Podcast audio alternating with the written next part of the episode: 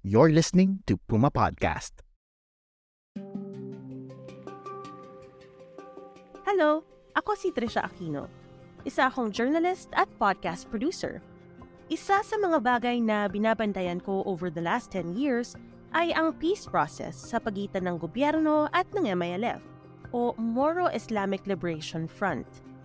Tinignan ko rin ang pagbuo ng bagong Bangsamoro entity At ako naman si Siti Fariza Esmail. Isa akong Bangsamoro and a fourth-year college student. Nag-aaral sa Notre Dame Religious Virgin Mary College of Cotabato, taking up Bachelor of Secondary Education major in English. I am one of the program managers of the local management team under the Central Executive Board of United Voices for Peace Network. We empower the youth, especially those from Mindanao, to help safeguard the gains of the Bangsamoro peace process. Nakikinig kayo sa Balangkas ng Bukas, Stories of Major Policy Reforms. Isang podcast ng Youth Leadership for Democracy o YouthLED, a project of the Asia Foundation and the United States Agency for International Development. Powered by Puma Podcast, with the support of the United Voices for Peace Network. In this podcast, we'll look at how we want the rights, freedoms, and privileges we have now. At babalikan natin ang lahat ng pinagdaanan natin para mabuo ang mga mahahalagang polisiyang nagbibigay ginhawa sa buhay nating mga Pilipino. Titignan natin kung paano nangyayari ang reforma, and in this season, we'll talk about the BOL, or the Bangsamoro Organic Law. In the last episode, pinag-usapan natin kung gaano kahirap ipasa ang batas. Maraming pinagdaanan ang BOL mula draft stage hanggang enacted law. And now, in our season 1 finale, we'll look at how the BOL operates on the ground.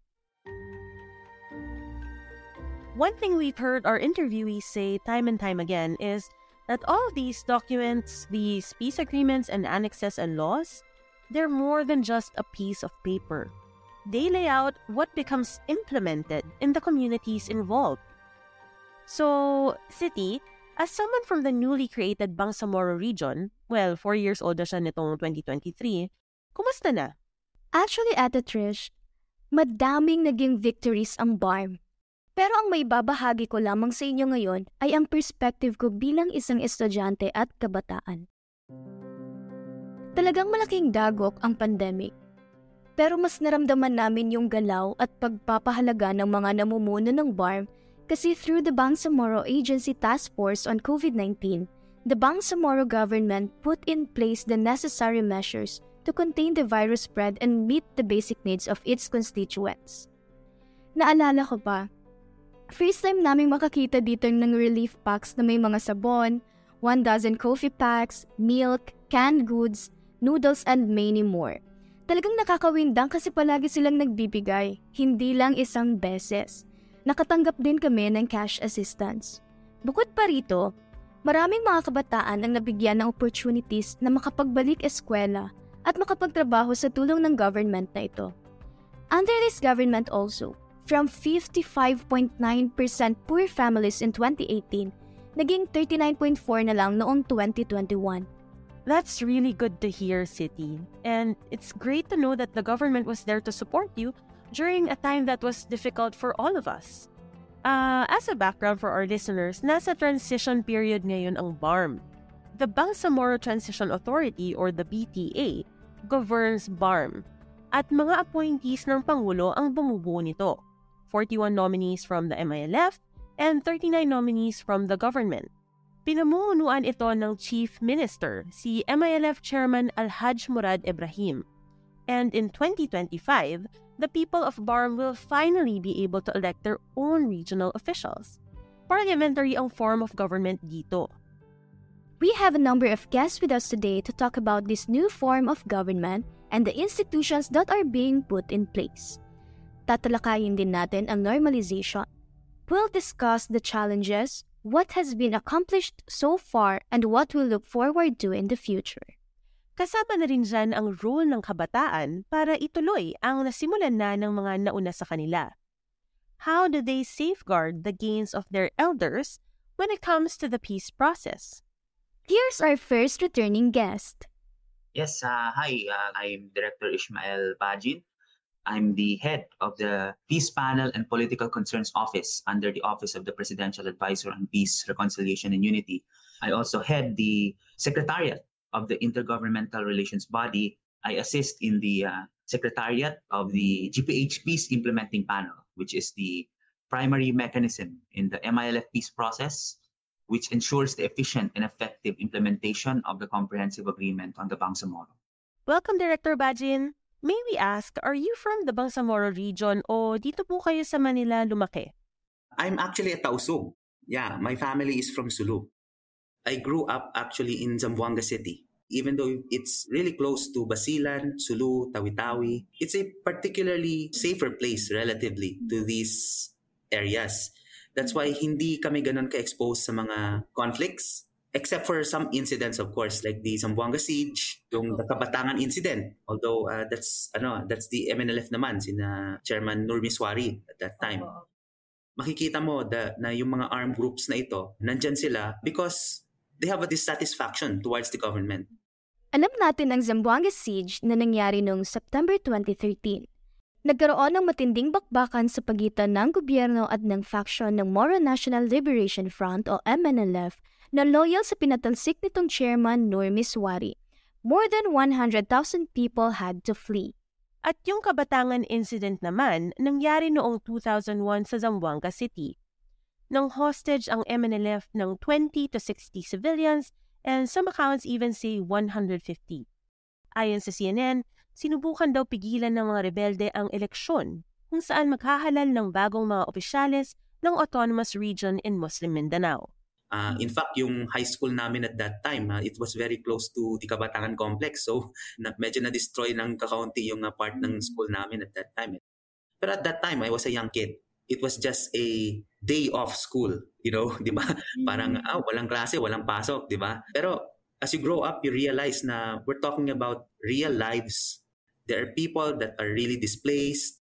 So we're talking about real lives, real situations, and it's an issue that really has to be at the top of the agenda of the government. Yes, and now you have a hand in carrying out that peace agenda. So, what does a day in your work life look like po? It's really, really varied because we are now in the implementation stage of the peace process. Of course, there's still office work. There's still some uh, policy formulation, you know, policy recommendation. But uh, on the other side of it, there's the uh, activities, the field work, the operation side of it, wherein we really have to uh, go down into the field and to monitor the implementation of the uh, comprehensive agreement on the Bangsamoro. Sir, ano po yung biggest accomplishments nyo in 2022? You know, there's a lot to celebrate uh, pagdating sa MILF peace process.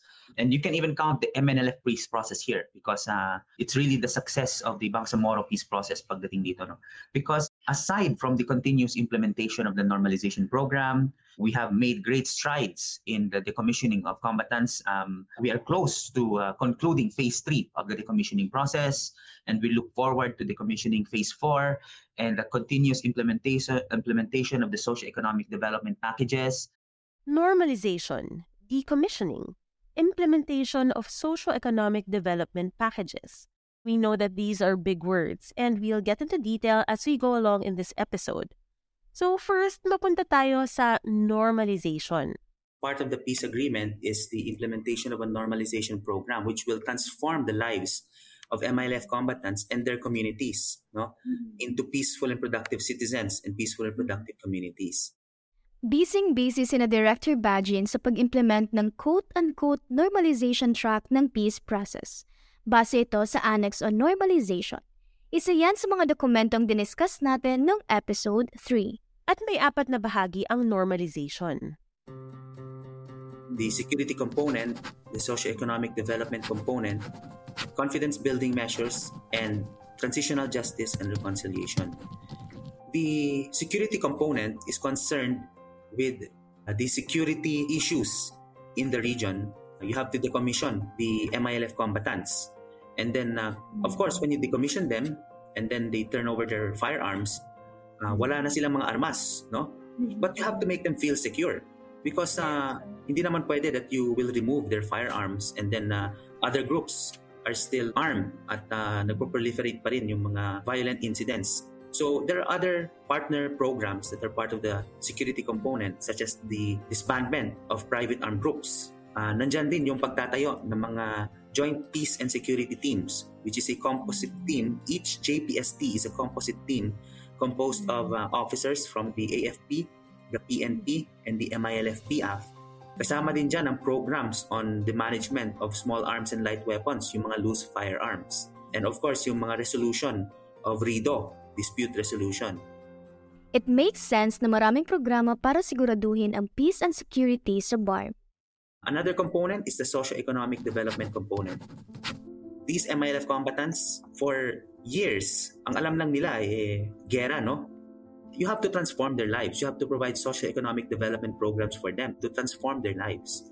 So sa socio-economic development component, kasama din yung pagpo-provide ng mga transitional cash assistance, kasama yung pagpo-provide ng mga socio-econ programs like yung uh, skills development, livelihood assistance, values transformation training, even infrastructure like providing uh, rural health units, um, irrigation systems in their communities, and eventually pati housing.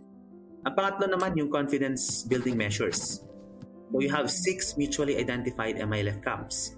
And you transform these camps into productive communities. You have a camps transformation plan that is approved by the GPH and the MILF Peace Implementing Panel. Diyan nakalahad sa plan na yan. Kasama din dyan yung program on amnesty. No? So you have to provide amnesty to MILF members who are imprisoned because uh, they committed crimes in pursuit of their political beliefs. So that's the third component. Ano naman po yung fourth component ng normalization? Yung transitional justice and reconciliation component. So you have to go back. You have to address all of these historical injustices. You have to recognize the injustices uh, that were perpetuated against the Bangsamoro people. At dyan na, na-answer yan sa mga programa on transitional justice and reconciliation.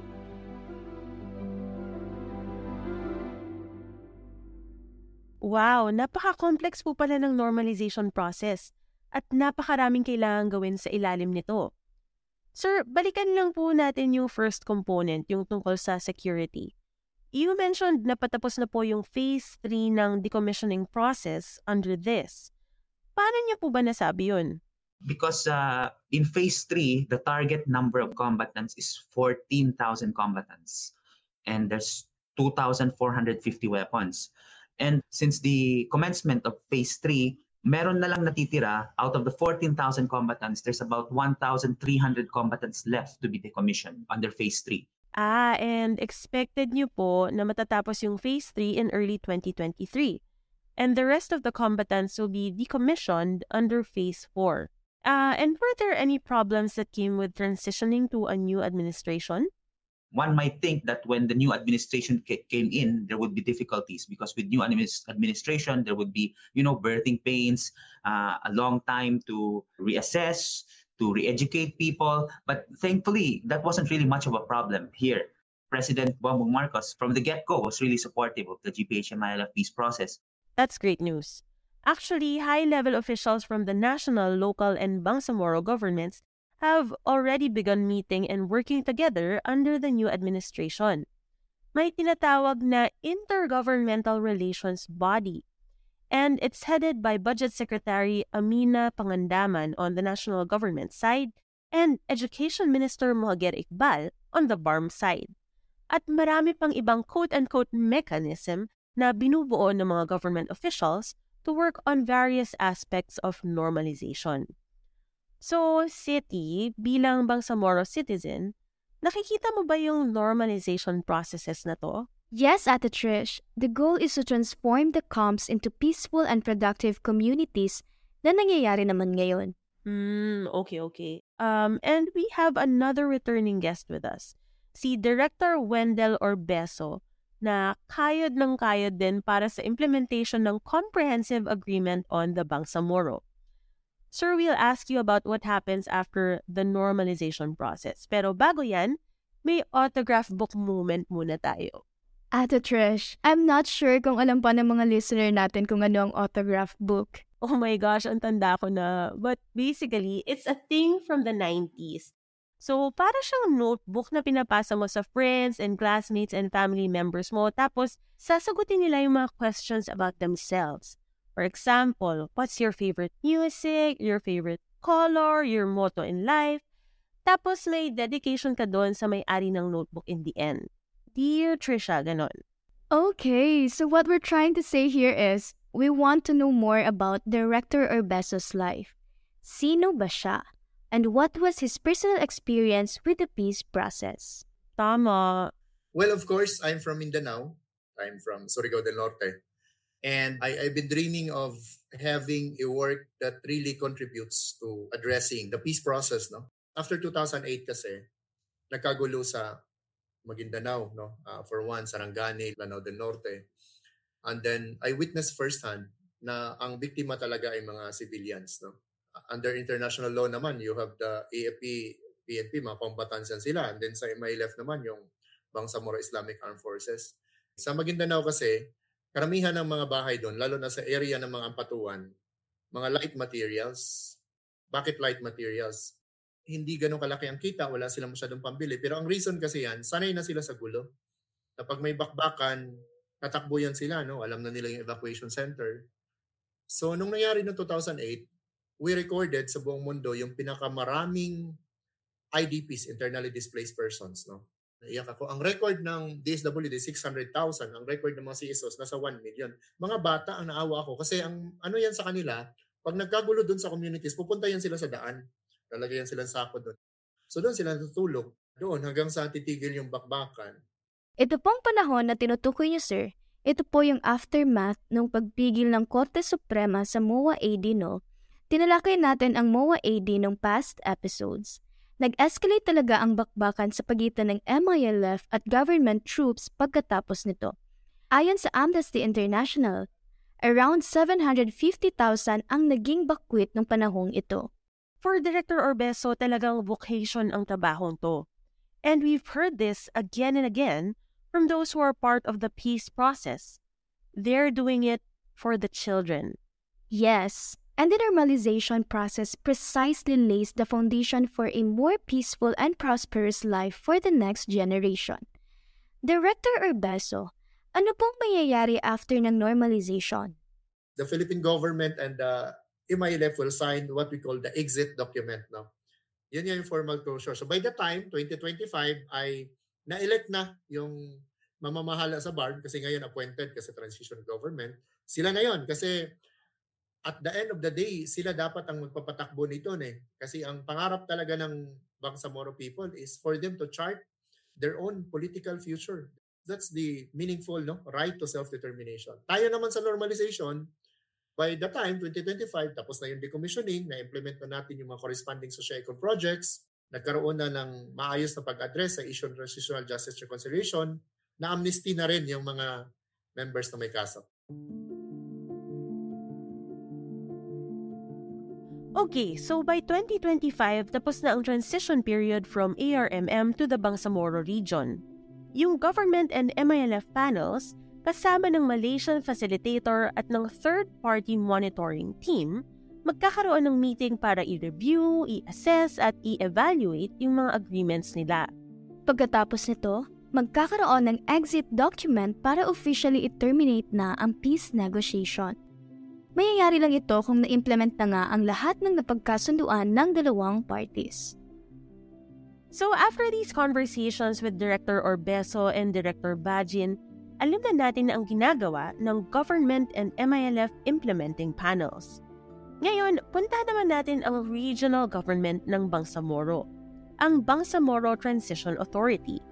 Ang susunod nating guest ay si Member of Parliament Ana Basman MP, could you talk about the work that you do? It's parliamentary, it's lawmaking, it's policy making. Ito talaga, you stand on your own as a member of the parliament and then propose laws, propose measures. Are your colleagues mostly older than you po?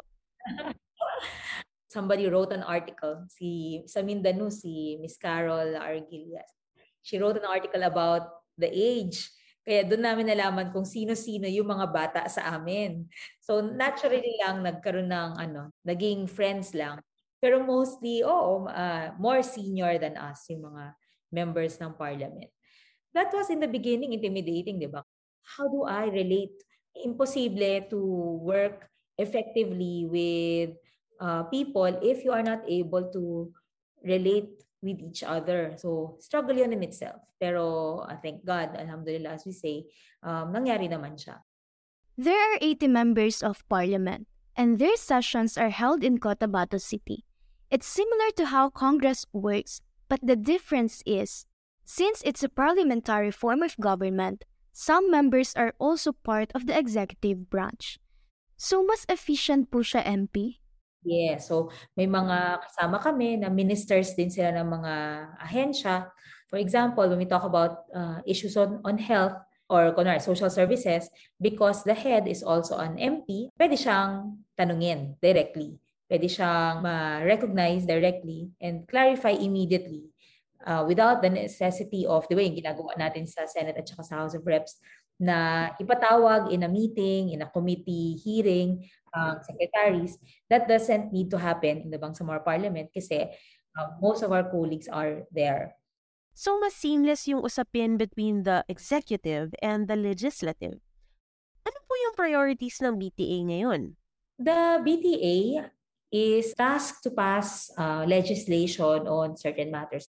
And at the same time, we cannot forget that services should be felt down to the remotest localities in the region para mas madali pang mas madami pang makaramdam na this is what the Bangsamoro government is about At isa po rito sa services na ito ay education ano.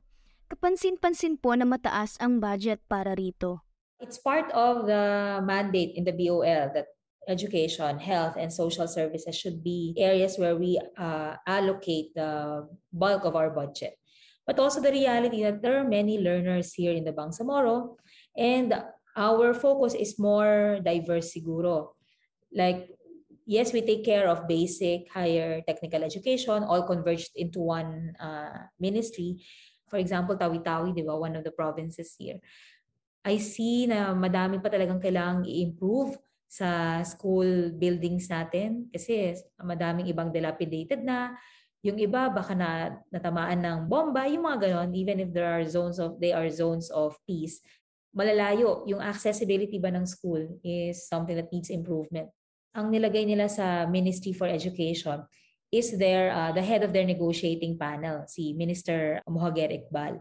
And that shows us the seriousness of the BARM, of the leadership of our Chief Minister on matters of education na isang tao na hindi pwedeng hindi pakinggan, na hindi pwedeng hindi mapagbigyan ang nilagay doon sa Ministry of Education. Kasi importante na lahat ng issues ng education madaling natutugunan, ng ating rehiyon. But uh, we also have a peculiarity here. Entrenched ang madrasa education in the BARM. So that's another side of it na siguro hindi as as funded in the national level.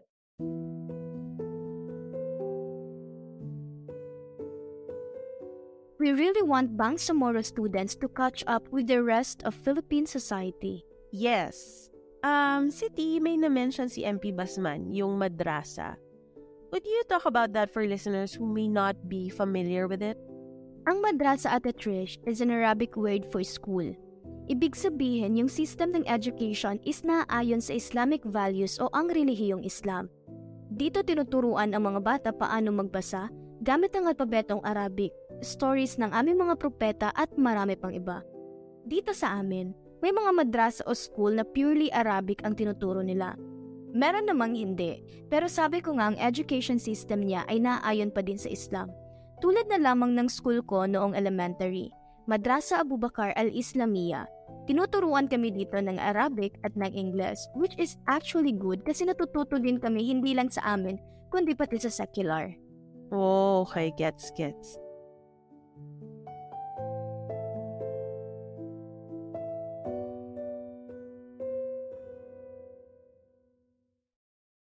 So now you have another guest with us.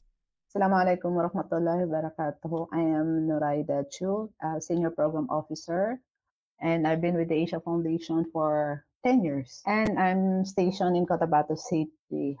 Welcome, Miss Noda. The Asia Foundation together with USAID are our partners on the show, so we're glad to have you on the podcast. What projects are you working on po? Currently po yung project ay yung Care for Peace. The said project is primarily designed to uh, assist uh, in the peace process between the government and the MILF and of course to help in the ongoing transition from ARMM to BARM. And another project uh, ay yung Activate Bangsamoro. Uh, yung Activate Bangsamoro project naman po is designed to uh, help uh, yung constituents ng BARM to engage constructively with the Bangsamoro Parliament and vice versa. Yung Parliament to be able to effectively reach out to its constituents within the region. Under these projects, mas pinaiintindi sa Bangsamoro citizens kung ano ang ginagawa ng Parliament at kung ano ang transition process as a whole. Nagbibigay rin ito ng suporta sa paggawa ng priority bills tulad ng mga batas para sa PWDs, gender and development, and care for orphans. Tumutulong din sila through their implementing partners sa pag-resolve ng local conflicts and many more. Miss Noda, how well do the people understand the changes that come with the BOL and BARM?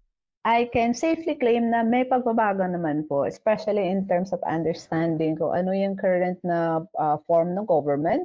There are still communities that need mga IEC na uh, interventions po. IEC, meaning Information, Education, and Communication. Kasi una-una, of course, we know yung anong klaseng communities meron tayo sa bar. Meron talaga yung isolated, highly isolated Plus, meron din naman po tayong napaka-high risk in terms of security and sometimes yung iba naman in terms of safety. Uh, example po yung current na nangyari po with Typhoon Apaeng. So may mga communities na isolated at mahirap din putahan dahil delikado rin. Thank you, Ms. Noda. MP Basman, kayo naman po. Kumusta naman ang reception ng ordinaryong mamamayan sa Bangsamoro Transition Authority o ang bagong pamahalaan? Of course, in a democracy, di ba, there's no monopoly of opinion and even um, sentiment towards especially a public institution such as the Bangsamoro government. So maraming supportive. Uh, nag-manifest yan nung nag-call for extension of the transitional uh, authority. Basically, nag-extend for another three years ang transition period. So the current BARM officials will stay in their posts until the elections in 2025 instead of 2022 originally. That was a show of belief or confidence in the Bangsamoro government. But you would also hear people who would talk about uh, its failings, where it uh, it is falling short. We had an operation in the height of the lockdowns, yung pamigay ng bigas, ng ano ng relief uh, para mga groceries to the people, yung mga ayuda na ganun. Yung the fact lang na um, yung expectation was that the standard or the bar was set very high for me it's a good uh, indicator na people have seen what the BARM can do and are expecting more. I like that perspective. And we have another guest to answer this question. City, kasama mo to. I am Abkari Alon. You can call me Rex. And I serve as the uh, program manager for the United Voices for Peace Network. And at the same time, I'm also a member of the board of trustees of the said organization. Um, I can say that uh, BARM is already a good enough government on the grounds of, for, for perspective of a citizen. What they care about is that may ayuda, merong health services, may pabahay, may construction, may kalsada. The challenge is sa island provinces, sa Basilan, Sulu, and Tawi-Tawi. Uh, in the first place, they're already geographically isolated. So in terms of services, medyo uh, medyo challenge siya, no? Samahan mo pa ng COVID na may restriction sa mobility ng mga goods, for example. Isali mo pa yung factor that they don't speak the same language. Basilan speaks Yakan. Sulu speaks Tausug. Tawi-Tawi mostly uh, Sinama and Bajau. So there is that disconnect na parang, ay, kayo-kayo lang. Isa itong challenge na kailangan nating tugunan. and the rehabilitation of Marawi is another major issue that we have to address. Ate Trish, can you believe na anim na taon na mula nang mangyari ang Marawi siege? That's a long time. I think kahit sinong nakatutok sa TV noon maaalala yung scenes of destruction. Talagang sira-sira ang mga bahay at building noon sa Marawi at libo-libo yung lumikas at naging bakwit. Dahil ito sa bakbakan sa pagitan ng Islamic State-affiliated Maute Group sa isang banda at sa government troops sa kabila. What was that time like for you, City? Noong mga panahon na yan, Ate Trish, pati kami rito ay natatakot kasi may mga usap-usapan noon na may mga nakatakas sa nasabing Maute Group at dito raw sila sa lungsod namin tatakbo. That's why my parents were very strict. School bahay lang talaga kami. Nakikibalita kami para sa mga friends at kakilala namin na malapit doon, pati na rin sa social media. Nakakalungkot talagang isipin na maraming bahay, ari-arian at buhay ang nawala. With all of this happening, kita mo talaga there's no other option but peace. Kaya napakalaga ng ginagawa ng grupo ninyo, City. Rex, pwede bang ipaliwanag mo sa akin yung advocacy ninyo? The peace process is ongoing. And with that peace process, may mga gains. And with those gains, ang pinapangarap ng UVPN na yung pag-develop, pagkuha sa mga gains na yon ay contributory ang kabataan at beneficiary din ng kabataan. At paano ito mangyayari? Ini-inform namin ng public, lalo na ang kabataan, tungkol sa mga nangyayari sa barn. Um, IEC campaigns, radio show, online show, uh, Islamic sermons, newsletter and all. At the same time, kinukuha rin namin ang pulso ng mga tao para maipasa naman ito sa Parliament. We train the youth on creating policies that we can suggest to the Bangsamoro Transition Authority. Apart from this, nagtutulungan ngayon ang Aviation Foundation and the USAID no, with the UVPN to upskill the youth in BARM in terms of the skills they need to advance or to nurture and to practice and to drive the democratic institutions na dito sa. We at UVPN want to support the gains of the peace process. If, when they were young, our elders took up arms and are today fighting for peace slowly but surely, it's our job to keep the good work going.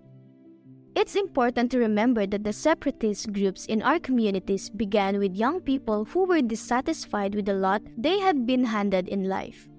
They had experienced a lot of pain, poverty, and injustice, and they wanted to make a change.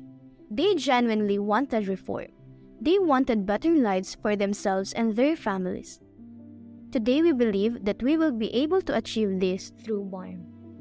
That was beautifully put, City. And let's bring in another guest, Professor Miriam Coronel Ferrer. Ma'am, it's been four years since the creation of BARM. Ano po ang dapat nating binabantayan? Good governance, number one. Because diyan ka madadali. Remember, may election. May election na mangyayari. And looking at the global experience, no, hindi laging nanalo yung nag-sign ng peace agreement sa first election after the signing of the peace agreement. You have the case of Nicaragua. Talo sila. Talo yung Sandinistas right after the settlement, no? But eventually, of course, naka-recover sila. And in fact, they have become yung leaders ng Sandinista, conjug- conjugal dictatorship na ngayon sa Nicaragua, which is sad. Kasi ito yung mga revolutionaries dati ngayon, hindi na sila marunong bumitiw sa kapangyarihan. No? So for me, the greatest challenge for the MILF is to avoid tendencies to be exclusivist.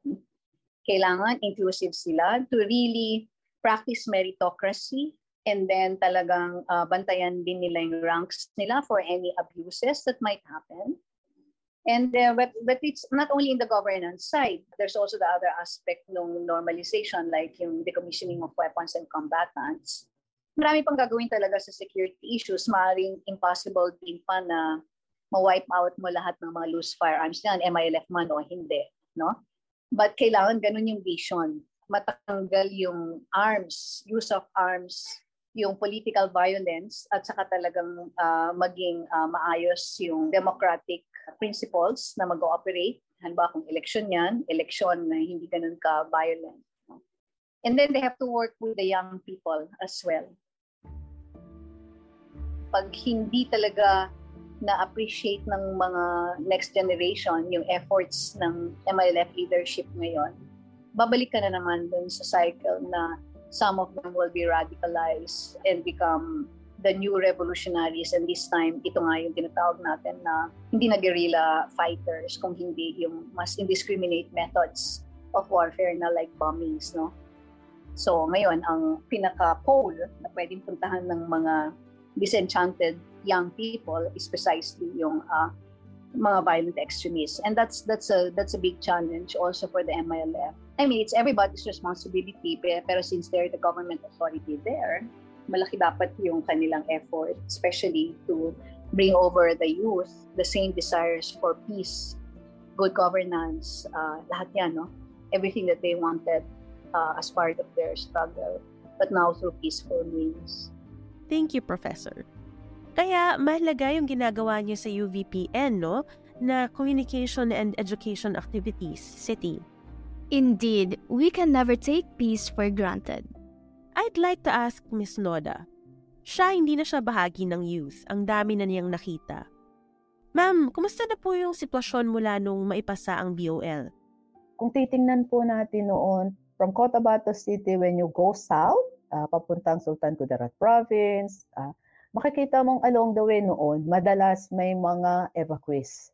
May mga tents, may mga relocation sites for internally displaced uh, people because of war. Pero ngayon, ang makikita mo are mga establishments. Yung mass roaming of those mga stores along the national highway is a clear manifestation that the place is already, you know, starting to to progress, to to prosper economically. And siyempre, hindi yun mangyayari kung hindi siya nakakakibat yung improvements uh, in terms of peace and order. So yun po. And of course, makikita po naman natin yung national statistics data that shows kung gaano yung improvement po nung in terms of GDP, in terms po ng reduction and poverty uh, incidence ng region. Those are clear indicators po that the, that the region is actually improving. And even yung recorded number of violent encounters between armed groups, at least nagle-lessen na siya. That's amazing. Pero ngayon po, may bagong challenge na hinaharap ang BARM. Climate change. At nakita natin ito sa hagupit ng Bagyong Paeng noong October 2022. Yun nga eh. It's a wake-up call that yung climate change is really true kasi yung iba hindi naniniwala eh patungkol sa climate change. Kasi in the past, it didn't happen sa Mindanao. No? Hindi namin alam yung mga uh, massive landslides, uh, flash flood, and yung ganong klaseng kalakas ng, ng, na ulan. Uh, hindi pa kami nakaranas ng ganun. Uh, simulan, matagal na, ilang decades na, not until nangyari yung typhoon paing na yun. So, um, alhamdulillah, we're happy naman na yung buhos ng tulong mula sa national government at sa karating na mga bayan po ay talagang significant. I was really happy when I saw yung isang munisipyo sa Lanao Sur na nagpadala po ng trucks and trucks of goods na galing sa kanila papunta po sa Maguindanao uh, at turn over nila sa BARM at ang sabi po ng LGU ay uh, we're now helping because when we were at the time na merong gulo because of Marawi, yung Maguindanao po na province was there to help. So yeah, you know, uh, BARM is just still in its pang-ilan pa lang po uh, na years and yung alam po natin na Baham region ay isa po sa pinaka-poorest region of the country. It has been, you know, in the state of you know, violence, insurgencies for several decades. At ngayon pa lang po bumabawi. And uh, we cannot expect naman po na talagang within few years ay bawing-bawi lahat. Pero we're happy na we can see changes, uh, developments, and yung effort ng some local leaders, local government units, and at saka na sa regional level ng mga leaders in terms of making sure that kahit pa paano yung, yung inaasam-asam ng mga mamamayan sa bar na pagbabago at pag-unlad ay makamtan. MP Basman, Is there anything you think the rest of the Philippines needs to know about BARM? It's a region, we must remember, that has gone through so much when it comes to um, conflict, when it comes to devastation. And we're not talking about 100 years in the past. We're talking about very recent. Uh, as recent as 2017, an entire city was devastated and scores of thousands of people are still unable to return. That's the reality for BARM, that it's always threatened by or actually uh, exposed to violence, to war. And despite that, that the BARM is where it is now.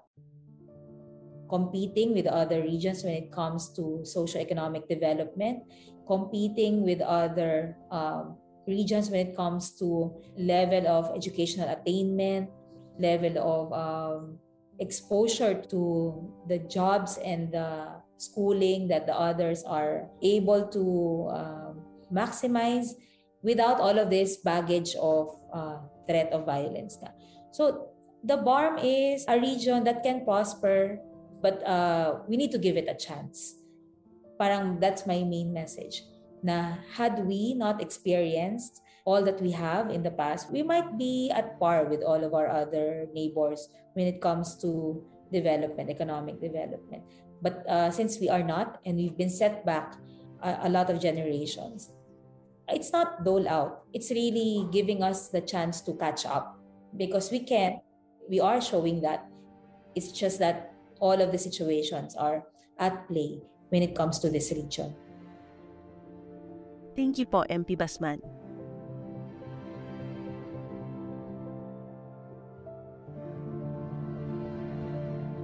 We've now reached the end of Balangkas ng Bukas Season 1. City, what are your takeaways? Ate Trish, it is when the LGU of Lano Sur said after nila i-turn over ang truck of goods sa Maguindanao na We're now helping because when we were at a time na merong gulo because of Marawi incident, yung Maguindanao province was there to help. Ang sarap sa pakiramdam na sa show na ito, na ipapahayag namin sa lahat ng mga tagapakinig kung ano kami bilang isang mga Muslim, ang history namin at kung ano ang BARB. Bilang isang volunteer at Bangsamoro Youth, napakasaya ng puso ko na sabihin sa inyong lahat ang kwento namin. Na ito kami at hindi kung paano kami kilalanin ng iba bilang isang terrorist. Para sa akin naman, simula pa lang ang podcast na ito. Napakarami pang kwento ng Bangsamoro na dapat ilahad and I look forward to listening to more conversations coming out of BARM. So, City, gusto kong magpasalamat sa iyo for joining me on this show. I've learned a lot and hopefully I've become a better person, a more empathetic and compassionate person by doing this podcast. Maraming salamat Ate Trish. I'm sure mamimiss ko ang mga usapan natin patungkol dito. Sa mga guests na kasama nating nagpahagi kung ano nga ba ang Bangsamoro Autonomous Region in Muslim Mindanao, maraming maraming salamat po. I've started this show na konti lang din ang nalalaman. But because of this show, masasabi kong lumawak pa at mas pag-aaralan ko pa ng maigi ang mga nangyayari sa Bangsamoro Homeland. Maraming salamat sa aming tagapakinig. Hanggang sa muli.